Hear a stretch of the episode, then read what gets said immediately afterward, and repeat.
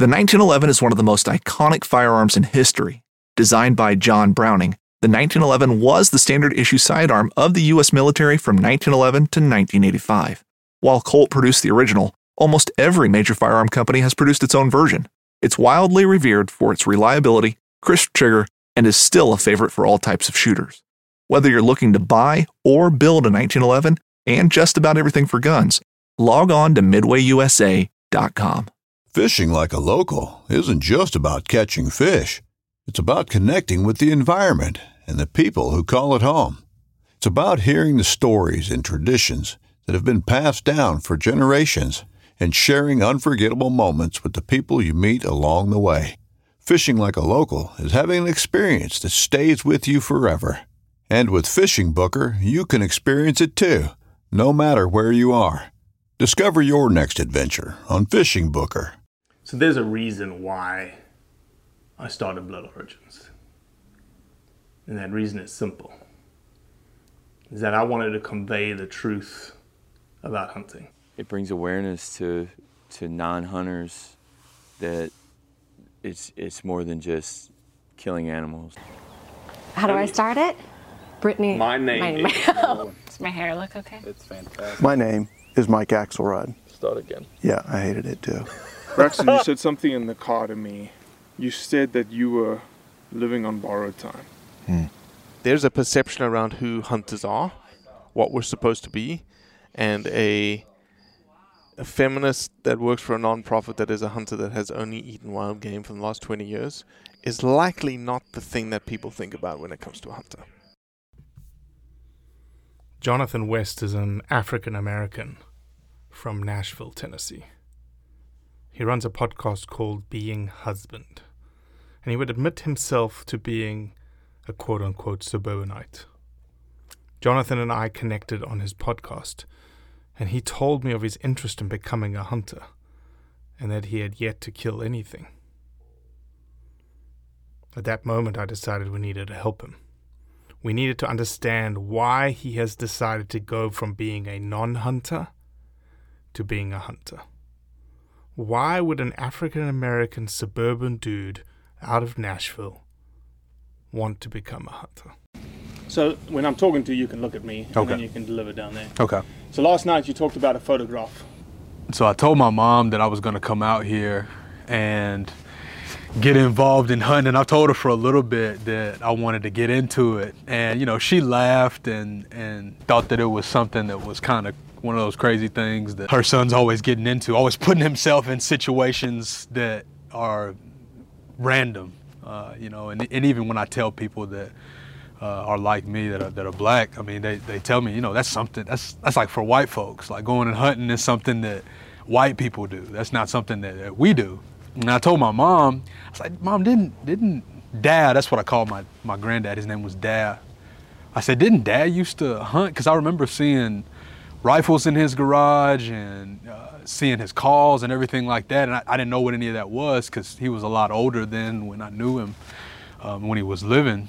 And so we never went on a hunt. We went fishing a couple of times. And then she showed me pictures of him, one picture of him with uh, a couple rabbits in his hand.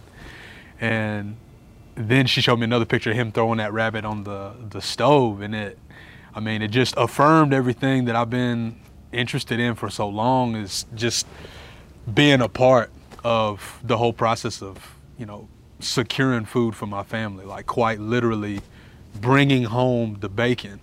And, and it's, it, it, that interest in me really started whenever I got into, um, you know, growing vegetables and stuff like that. I was like, well, you know, I like meat too much to just be a vegetarian and just grow that. So I got to figure out some kind of way to get this meat home. And so we tasted venison, my wife and I, uh, one time, and we loved the taste so much. She's like, Johnathan, man, you got to get out there and get us some meat. You got to get out there and make that happen for us. And when you do it, I want you to take a picture. I want you to get a big smile and just be excited about what you're able to do. Um, don't let anybody freak you out and put you in a box. Like it really matters the how we grew up. You know, we grew up in the suburbs, black in the suburbs, and that's not something that that we do, but it's something that you do. and you need to be cool with that. So coming out here was a no-brainer. When I reached out to Robbie uh, on Instagram about having him on the podcast, uh, my podcast, and it made sense for him to come on because this is a lane that I wanted to explore. And um, once he reached out to me and was cool with us working on the podcast together, he came and he said, "Man, I want you to come work on my project that I've got going on because you as a um, African American, like you're, that's something that's missing in our community, and so I want you to be a part of what it is that that we're working on too." So when he said that, I was all about it. So he got me out here in Starkville, Mississippi to man film a project that I I believe in his work and I, I believe in what he's doing. So I had to, had to come do it, had to come experience it. I got the meat right here, got the blood on the sleeve, and uh, I think the next step is to keep on, get my own rifle, get my own crossbow, and just become what I've been trying to become for a while. So I want you to talk through, you know, what you felt like in the moment. Talk through that moment. Mm-hmm. You know, you pull that trigger, you take that life. Mm-hmm. What that was like. Looking out of the scope and looking at what was behind me and, and then the, the doe that was in front of me, it's like this is this is the chance. Because there was a couple of times in there that we saw things come across my my scope and it was not the right time to make the move. And when that doe came and we had been waiting that long i mean my my nerves at first when the first couple of does were coming out i was i was apprehensive because i didn't know if i could do it. You know what i mean? I didn't know if i could secure the job. But when that doe came across, um, it's just something else in me kind of kicked in. A, a, very, I would say, a very like primal instinct kind of kicked in. It's like, you got to do this right now and get it right now because this is what you have. So make it happen. And so, man, looked out the scope, pulled that trigger, and I said, I missed. I didn't think I got it. And man, when when I was with the other guys in the in the tent, Jesse and and Mitt, they were like, man, I, I saw it hunched over. I think I think you got it. And it, you know, still didn't feel real. Still felt like I missed, you know, because I, I the first time I went hunting, I missed. And gosh, when we went out there and they showed me that patch of hair um, in the water, and then I saw the blood, and then I looked up and I saw her body like not moving. I was like, I really, that really just happened. Like it's not a theory anymore. Like go out and kill something so that you can have meat. It it became reality at that point. And then standing over, uh, it, what that meant for me was something else in life has to provide for you, and a lot of times that's at the expense of that thing. And I will say that there's a level at which I felt there's a level at which I felt that what I was doing was violent and was aggressive, but that violence and aggression was directed toward me being able to put food on the table for my wife and I. And I think that the doe lived a good life, and I, I respect that doe and I appreciate what it provided for us because um, this is going to be a heritage for me and my family now, and, and something that we'll remember and something that I wanted to raise my kids up in. Becoming a hunter is something that felt natural. Like it felt like that's what God had made me to do. Like from the time I was a young kid, I always wanted to be outside. I was always outside catching lizards and frogs and just involved in the world, like in creation. And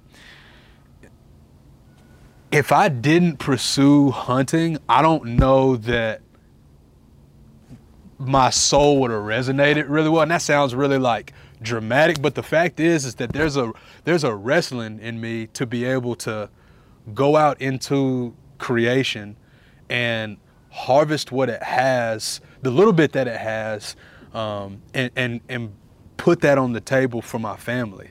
I there's nothing like it. There's nothing like being able to go out into the world and bring back fruit. It's just